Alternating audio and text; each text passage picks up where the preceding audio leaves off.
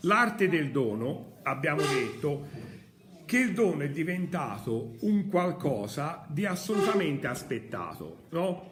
Un dono, per esempio, che eh, prima veniva fatto e provocava anche un certo piacere, perché anche se era un po' scontato, comunque qualcuno si era ricordato di te, erano gli auguri per il compleanno, no?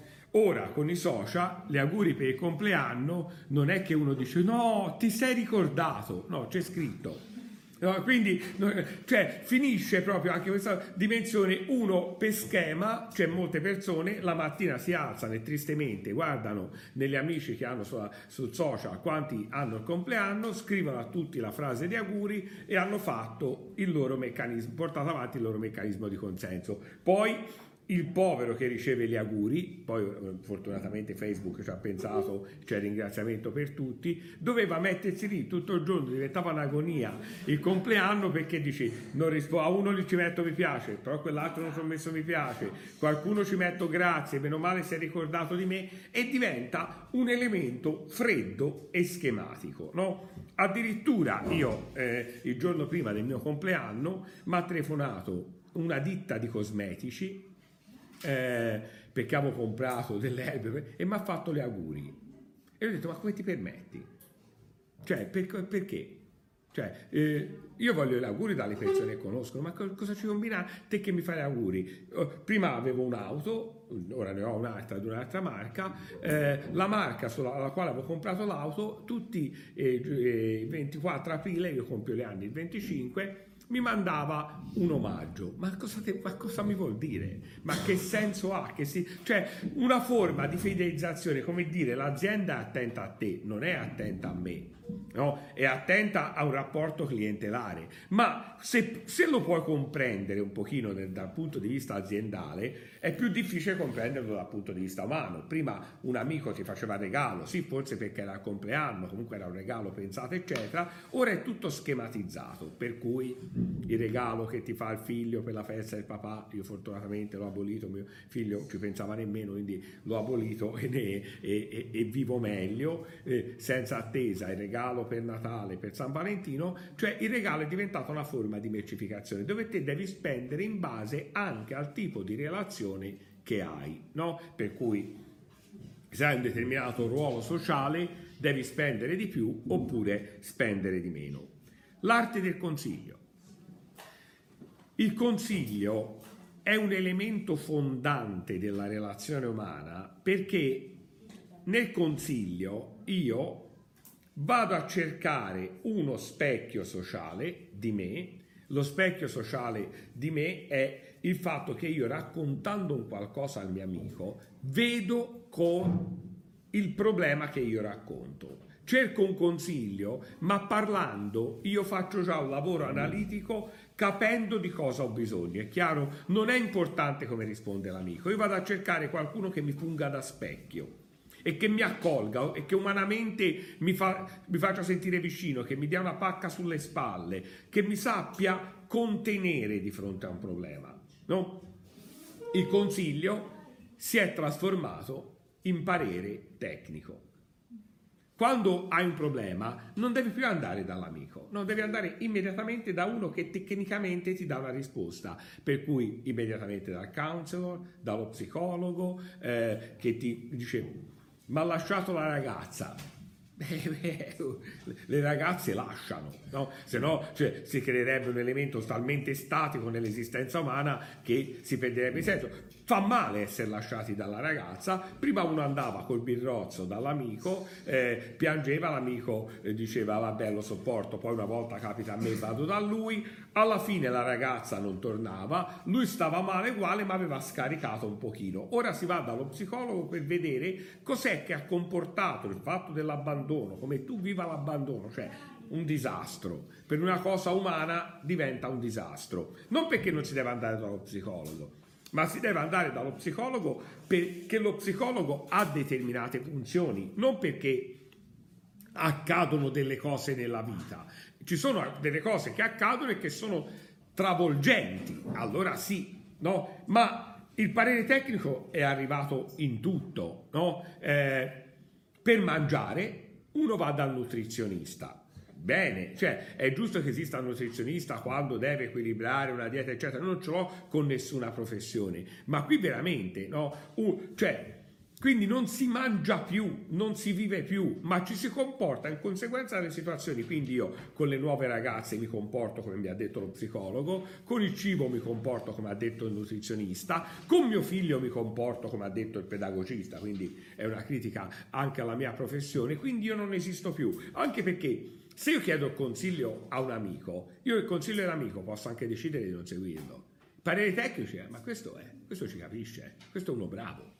No, questo mi ha spillato 150 euro, cioè, quindi eh, bisogna che in qualche modo io dia ragione a 150 euro spesi. Quindi c'è la spersonalizzazione, viene a mancare la dimensione calda della relazione umana. Ci sono addirittura delle persone che fanno gli esperti di look sì, quindi te, eh, le, le, donne bene, specialmente romane, milanesi, hanno questo esperto di look che li porta a spendere valanghe di soldi, vanno a fare shopping insieme, cara questo vestitino ti starebbe un amore, un amore perché devono essere anche un pochino raffinati, eh, finti o che non c'è niente contro l'omosessualità ma devono avere questa finta tendenza omosessuale perché così rendono meglio. Eh, e, e molti di questi hanno accordi con le boutique No? Per cui ti dico, ti porto a, a, comprare un vestito, una cacofonia totale che nessuno comprerebbe, spendi 1000 euro, ti sta un amore, ah, una cosa...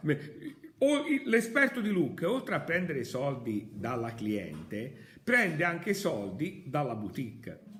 Dice, fa un accordo, io ti porto lì, no? così per 100 euro mi rimangono, eccetera. Cioè, ma anche far shopping è sempre stato un momento in cui più femminile forse, non lo so, che maschile, però eh, si va, mi devo comprare un vestitino, ma accompagni mamma, eh, ma accompagni amica mia, si va a vedere come mi sta il vestitino, cioè un momento che aiutava a creare la relazione, invece è diventata una cosa tecnica, cioè mi lascia la ragazza, aiutava a costruirmi una relazione con degli amici a cui raccontavo quello che mi era successo. Ora invece no, c'è il parere tecnico, eh beh, perché te vivi male l'abbandono, ma lo sai perché vivi male l'abbandono? Perché una volta la tua zia ti ha lasciato sull'angolo, cioè, eh, cioè diventa tutto già scritto, già dimostrato, già pronto. L'uomo non esiste più è schiavo di questo tipo di relazione tecnica. E quindi la relazione tecnica è legata a che tipo di logica? Alla logica dell'illuminismo. No? È sempre legata a quella logica, a quella eh, logica dell'illuminismo che poi produce la logica del dominio. Logica dell'illuminismo non è tanto il periodo storico dell'illuminismo, ma proprio un concetto di volontà di dimostrazione che ha permeato completamente tutta la cultura occidentale. Noi abbiamo visto, no, in pratica, l'uomo perdersi, perdere la propria fisicità, perdere le proprie relazioni, a causa di una logica del dominio che l'ha portato ad una ragione esclusivamente strumentale una ragione che è collegata allo strumento. Questa ragione è una ragione che costruisce dogmi, anche quando i dogmi sembrano buoni, no? Io sono fieramente antifascista, no? Però oggi stiamo costruendo il dogma dell'antifascismo, ovvero eh, quindi tutte le persone che fanno parte di una certa area, anche della borghesia alta, probabilmente qualcuno di loro potrebbe essere identificato come il vero fascista, il vero sfruttatore, però ha questa parvenza di antifascismo. E così costru- costruiamo dei valori, partendo anche da valori reali, che poi diventano politicamente corretti. Ah, ma lui ha detto, ah, ma allora vergogna. No, abbiamo creato il mito, abbiamo costruito il mito dogmatico del linguaggio corretto, altrimenti sei un sessista. No? Passa una, uno dice, boh, è discreta lei. No, sei sessista. Come sessista? Ah, scusa. No? Cioè, un po' più di nulla, che bello, oh, sei sessista, eh, che, che, vergogna, oh, ma stai attento. Cioè, ma come ti permetti di dire questo? Questo non è un aumento del rispetto per le donne, secondo la scuola di Francoforte. Questo è semplicemente andare a creare dei vincoli burocratici politicamente corretti e poi dopo uno fa quello che vuole. Perché tanto questa ragione è soltanto strumentale e è legata non all'essere, ma è legata all'apparire. Io devo apparire politicamente corretto, devo vestirmi bene, in Parlamento non si entra se non c'è la cavata, viene annullata ogni forma di creatività, però la logica è una logica perbenistica, è il perbenismo puro, no? Non è la logica della profondità. Quindi noi abbiamo in pratica eh, rinunciato alla vita in nome di un'anestesia, perché questo nuovo sistema, a differenza dei sistemi brutali del passato, stalinismo, nazismo, fascismo, non avrà più bisogno, come invece avevano loro, di incatenare corpi, di mettere in prigione, di reprimere, di essere violento. No, perché ha già vinto alla base, ha già lavorato sulle anime, ha già lavorato sulla psiche, l'uomo si è adeguato. Cioè cos'è che ha costruito la borghesia di così potente? Mentre l'aristocrazia aveva una volontà di non far diventare tutti aristocratici, no? Perché se tutti diventano aristocratici non esiste più l'aristocrazia, essendo l'aristocrazia la nicchia dei milioni. Invece la borghesia vuole portare tutti al consumo borghese.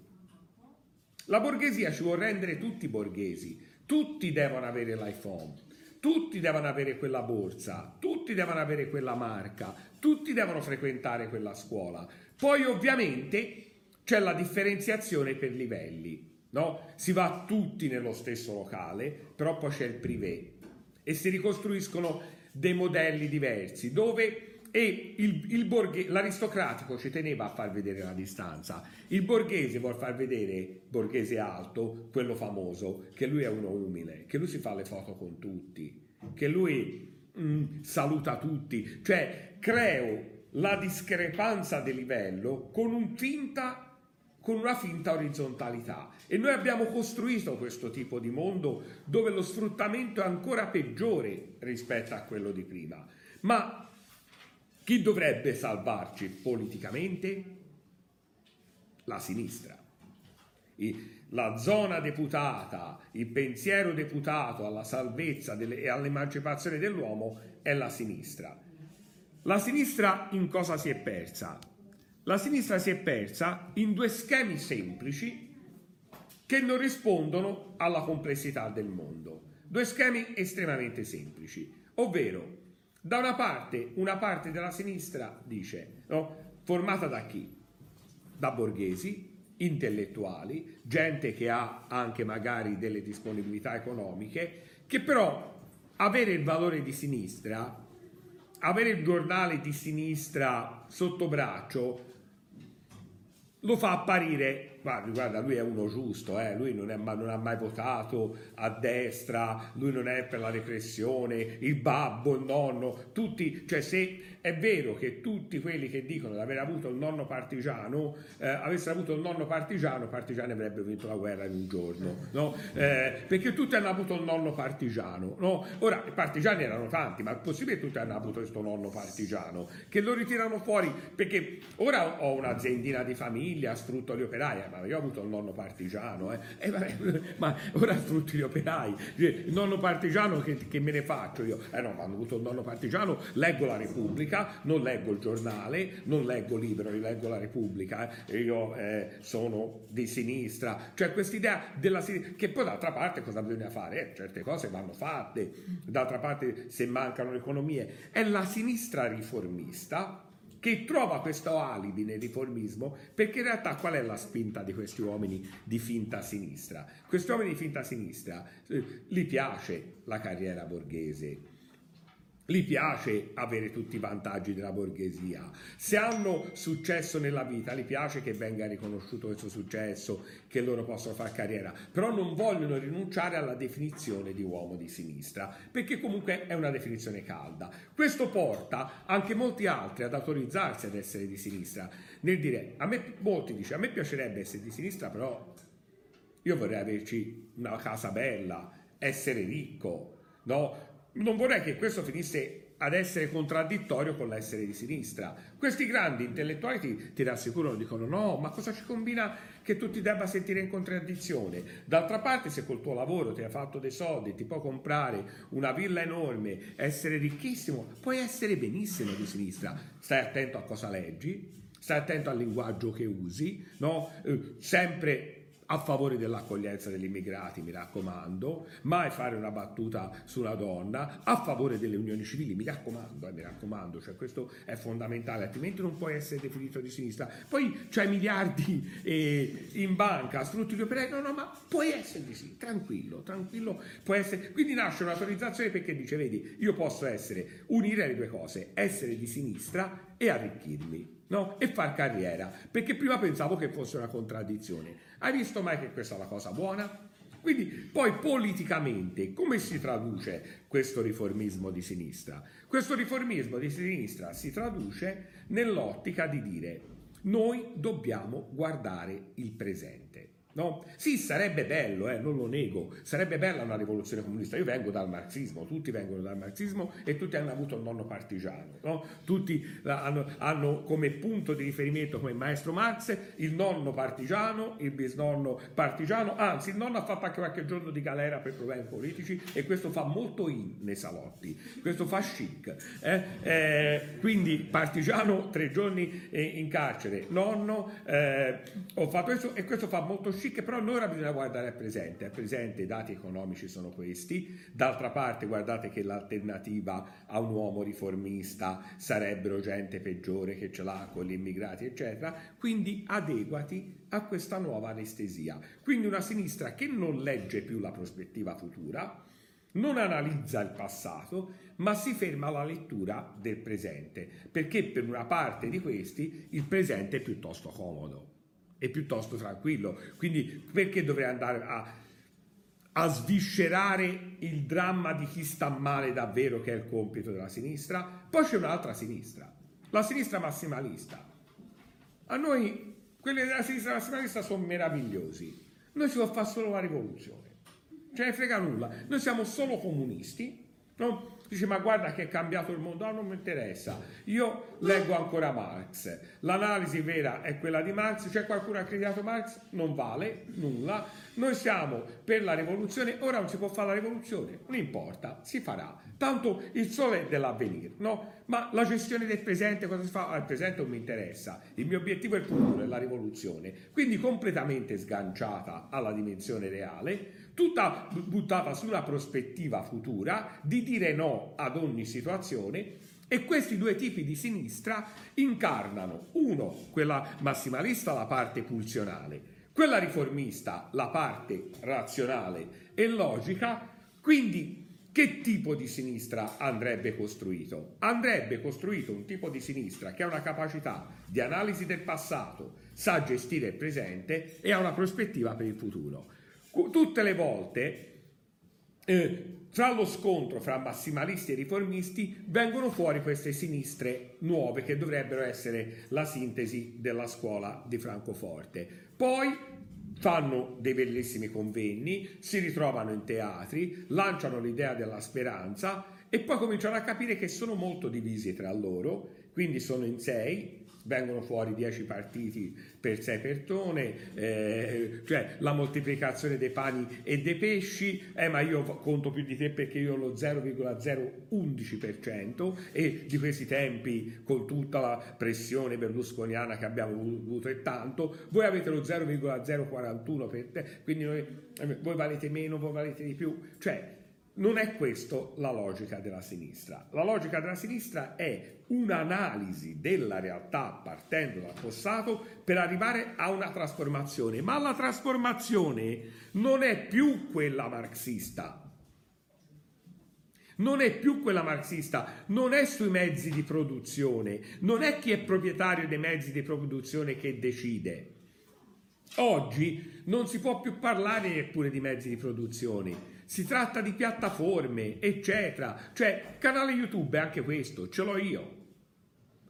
Ma chi è che diventa proprietario del meccanismo? Io che faccio una visualizzazione al mese perché ovviamente facendo filosofia non faccio, ora faccio qualche balletto, vedrete, no, perché sono convinto che se faccio un video in tutù avrò eh, una valanga di visualizzazioni, guarda, già voi sarete molto più interessati a quello piuttosto che alla scuola di Francoforte, se uno riesce a capire il codice e il linguaggio che serve ora, di cosa Qual è il canto delle sirene che le persone vogliono? Qual è la ragione strumentale? Riesce a fare milioni di visualizzazioni. E allora lui incide economicamente, ma non è più il mezzo di produzione, il mezzo ce l'ho anch'io.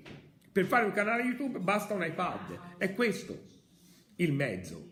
Quindi non è che chi è proprietario dei mezzi di produzione decide, ma chi riesce a rispondere al linguaggio pubblico e al nuovo canto delle sirene.